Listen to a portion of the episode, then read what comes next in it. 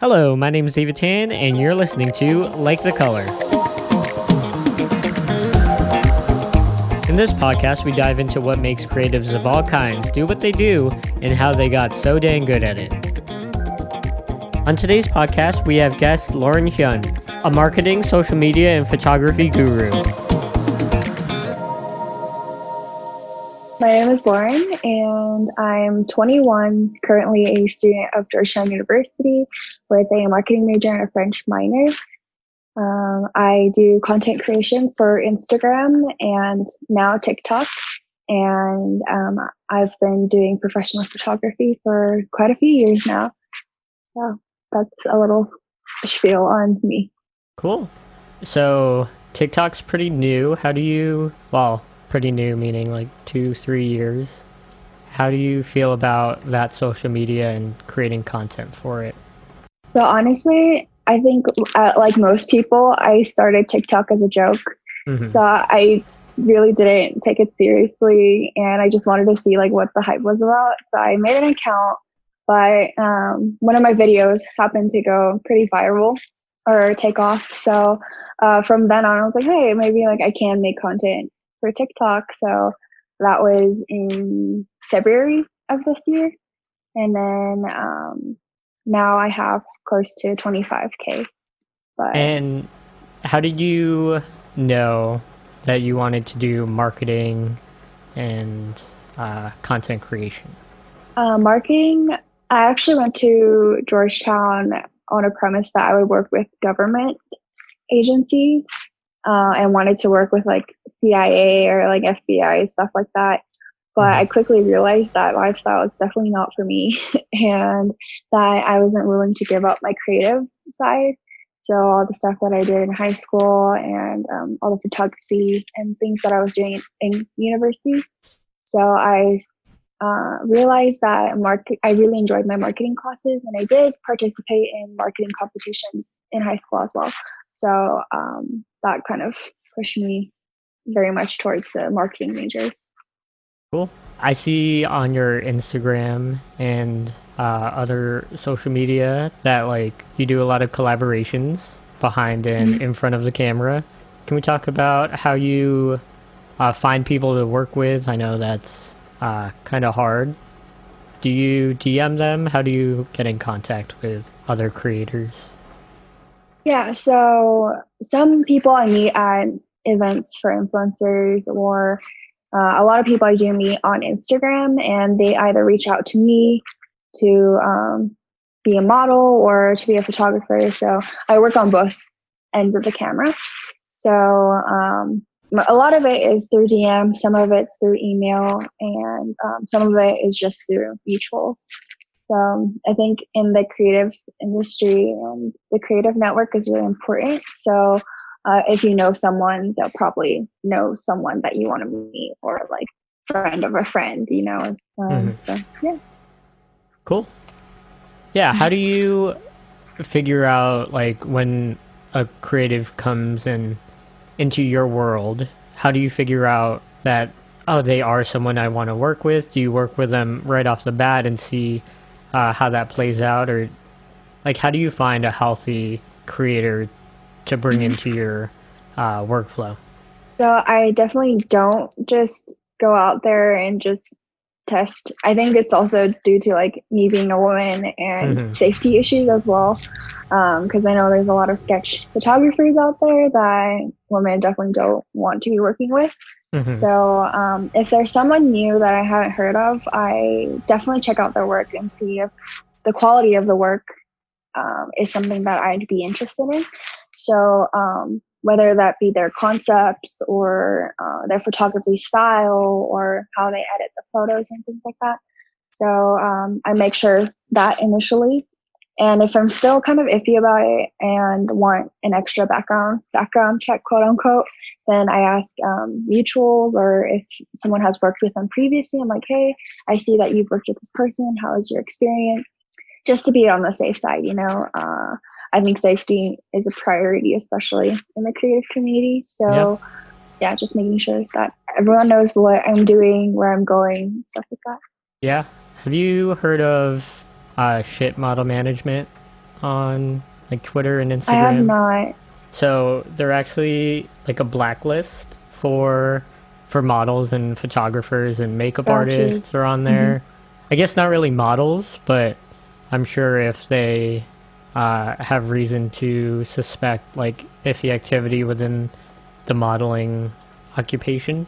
But mostly it's for like the safety of models to be like, sure. oh, these are people that have a reputation of doing these things. Yeah, so if you want to check that out, I know I haven't brought it up because obviously I'm like behind the camera. There's nothing like I'm really fearful, but obviously as a male, like taking pictures, I have certain rules that I want to follow. Like obviously, like don't touch, don't like approach like too close. You know what I mean? Mm-hmm. Don't take pictures For when it's not when it's not like ready. Do you know what I mean? Yeah. I've heard stories about like the the model changing, and then the photographer would like take pictures while they're changing, and that's Oh a little goodness. suspect. Uh, do you have any like red flags for uh, people that are going out and collaborating, and then they see certain things? Maybe it's in their work, maybe it's in uh, just how people talk, and uh, Mm-hmm. yeah. Do you have any red flags that people should be aware of, trying to make the their experience safer? Um, so I think the initial contact is important. So how they message you, how they reach out. If you feel that you're kind of suspicious, I would definitely follow your gut feeling because you have gut feelings for a reason. If they're making you pay as, as a model, if they make you pay for their work, that doesn't really make sense because you both are exchanging your time and talent. So for me, if I had reached out to a model and asked to work together, then I would. It it it also depends on the situation. Again, if they're a signed model with an agency and they've done paid work before versus just trying to build up their pro- portfolio. Um, if the photographer is reaching out to the model, you would probably want to ask their rates and see what you can do with that. And um, but just being respectful about their rates and uh, knowing that it's something justified. So, um, but if a model reached out to a photographer, it would be it would be the same thing. So you kind of have to have like a basic ground where am I doing this for exchange? So the ph- photographer also gets work in his portfolio, and the model also gets um, work in his or her portfolio. Then I think it's equal exchange. But yeah, it's it's kind of like a case by case basis.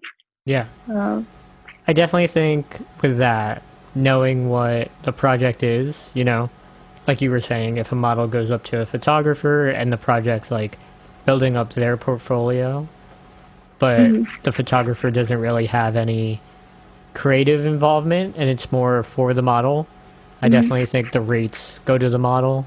Uh, with some of those cases. Obviously, there are some photographers that are like, yeah, sure, whatever. I also think it's up to the photographer to be like, I want, I want to get paid for this, and this is my worth, Mhm. and this is my time, or it's yeah, this is my time. It's gonna help me as well, you know. yeah. Like- there's definitely uh, like a mutual benefit aspect to it that needs Yeah. to be taken into consideration. And then same thing with a photographer approaching a model, like uh, if the model's already established and like they're literally getting paid for uh, being in front of the camera, you're paying for that experience and yeah, those months, years of experience uh, in front of a camera, and that should be quantified.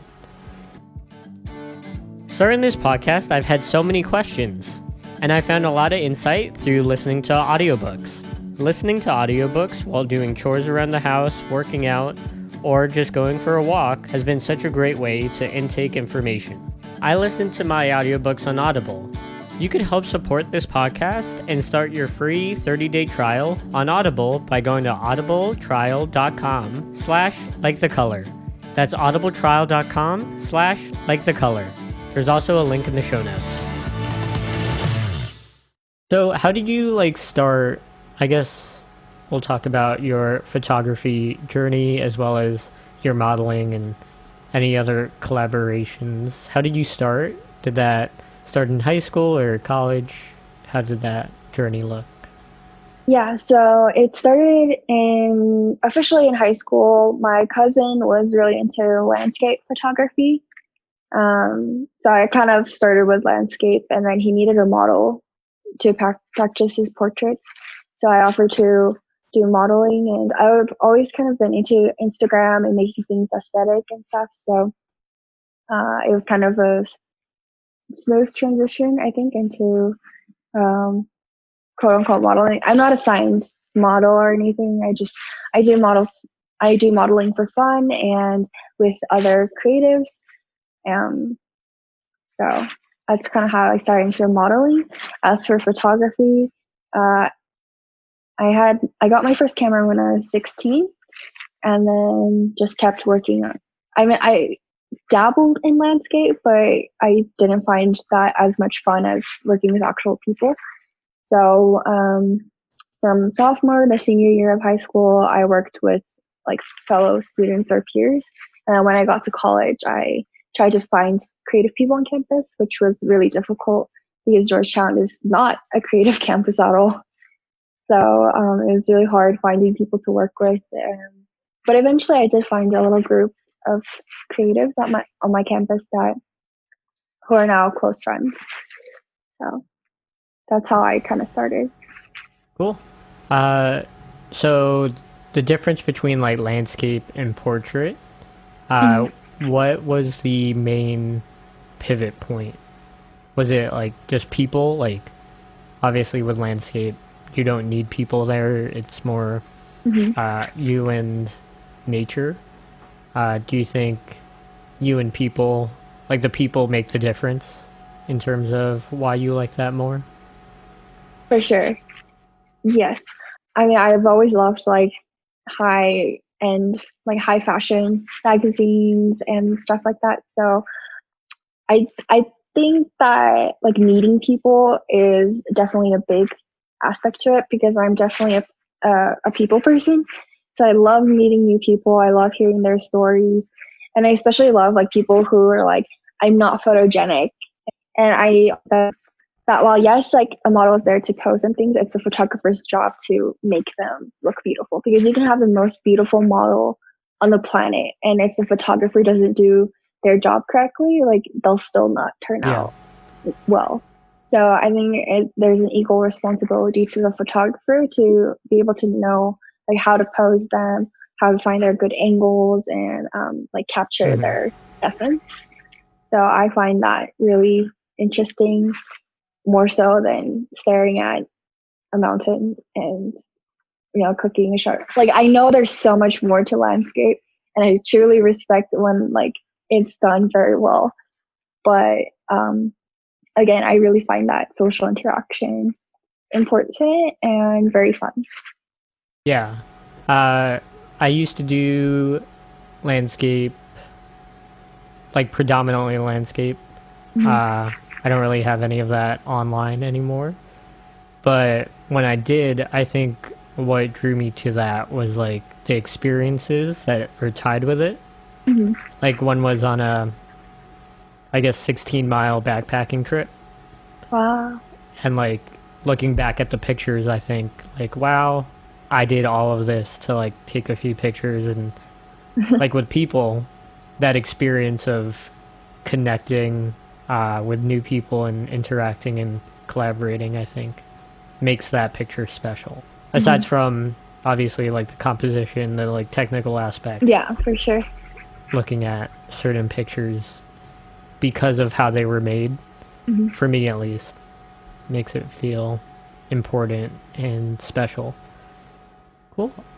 What experiences, uh, I guess, in content creation and modeling and photography do you think have shaped how you work today?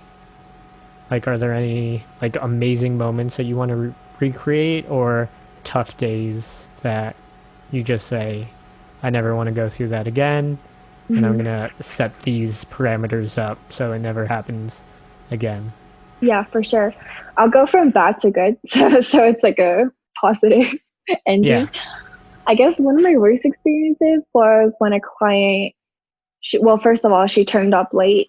She didn't tell me she was bringing a friend, and then she wanted extra shots with her products um, mm-hmm. that I wasn't aware of. So, like, there's an extra person there, like, critiquing me from the background when they're not a photographer themselves, which is very annoying and irritating.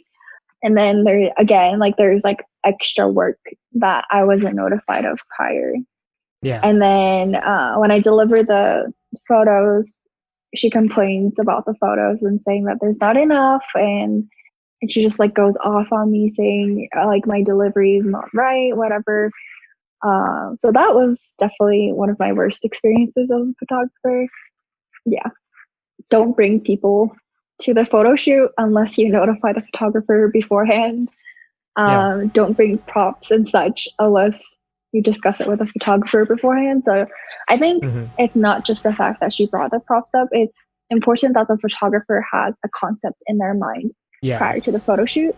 And so if other things are added into the photo shoot, um, then it kind of changes the whole creative thinking and creative process and like the poses that you want to do and like what you want to incorporate into the photo shoot and the vibe in general. So mm. knowing all of that may seem very like trivial to a client, but mm-hmm. we ask detailed questions in order to make the best product possible. So yeah. uh, I On, think that's important. Yeah. On that point, we'll get to your good story. Yeah. Yeah. Uh, but uh, one thing that happened to me, I was doing test shoots in New York and uh, with a modeling agency, and they said, "Oh yeah, mom's gonna be there. She's under 18." I'm like, "Cool, cool." Obviously, that's great because like safety first and all that. Um, yeah, but for sure. When I got to the shoot, like the whole family was there. It was the mom, the dad, and two siblings, and the model and I was like thrown back, and I yeah. was like, "That's a lot of people." They were great. They were amazing. Uh-huh. Invited me to lunch, but I had another shoot, and I was like, "This is like really nice." Mm-hmm. But obviously, if they're like you were describing, like critiquing your pictures, critiquing like how you work, your workflow, yeah, that could that definitely could have been worse if like any of the siblings or the father or the even the mom uh, had their opinions on how I worked mm-hmm. with it, like uh, how to make a better picture, how to have better lighting. Yeah, no one yeah, wants. Uh, also, it's like no one sees the after, like post processing. Mm-hmm. So yeah. I'm like, it looks like this in the camera right now, but when I edit and when I put it through Photoshop and Lightroom, it's gonna be a completely different thing. So I honestly think like taking the photo itself is like 40% of the work and then the pro- post processing is 60%. Yeah. So it like it frustrates me when people are like, "Oh, this is this doesn't look right," or like this doesn't uh, feel right. I'm like, "Yes, I understand, but you don't see like inside of my mind and like my final product that I want." So mm-hmm. just like trust the process, trust the photographer. If you liked their work before on their Instagram like portfolio or whatever, just trust that your product is going to become as equally as high quality as what's on their portfolio already. Yeah. yeah, I don't know. It was just like irritating because the friend like kept like saying like, "Oh, you should take it from this angle. You should take it from that angle." Or like, I'm like, mm-hmm. you you're paying me to do my job. Just yeah. let me do my job. No one asked for uh, an assistant, like a photo assistant. Yeah, I was like, okay, just Yeah. So, to end on a good note, yeah. what was a good experience that hopefully you'll keep on recreating? Yes. So last summer I went to Los Angeles um, just on a trip by myself because my family lives there, so I can stay there for extended periods of time. But um, I ended up meeting a photographer, um, and like we went to events and things I met other influencers and people from that event, and then it just kind of went full circle. And then I ended up working with Francis Lola, So I don't know if you know Frances Loa, but she's a pretty big Asian influencer on Instagram. So that was an amazing experience. Uh, she had one of her friends who was a hairstylist come in and do her like retro hair looks, and we rented out a studio from Urban Jungle Studio. Uh, so like we had everything set up. It was beautiful. I loved the products. It was really cool working with like a big influencer, and so hopefully I get to recreate those experiences more. Mm-hmm. What do you think, aside from her platform, what do you think mm-hmm. was different about the shoot?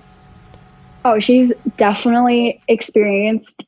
I didn't even need to do like I hardly did anything with posing or anything. She just mm-hmm. put on the outfit and then knew her angles, her poses right away. So that was very fun. It's always nice to have like an experienced person uh, behind in front of the camera.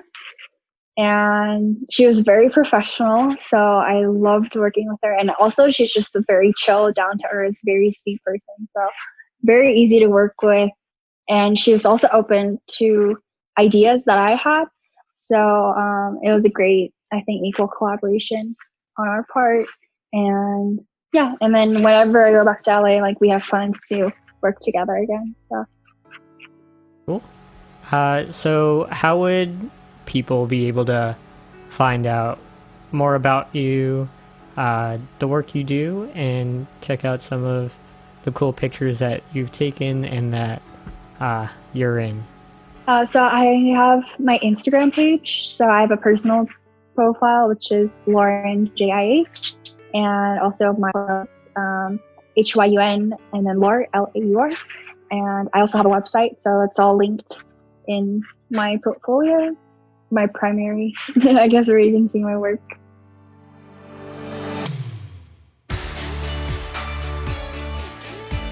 If you'd like to check out more of her work, there are links in the show notes. Thank you so much to Brenton Wainscott and the band Jaden for providing this episode's music. You can find links to their work in the show notes. Thank you so much for joining today's episode. My name is David Tan, and that's Like the Color.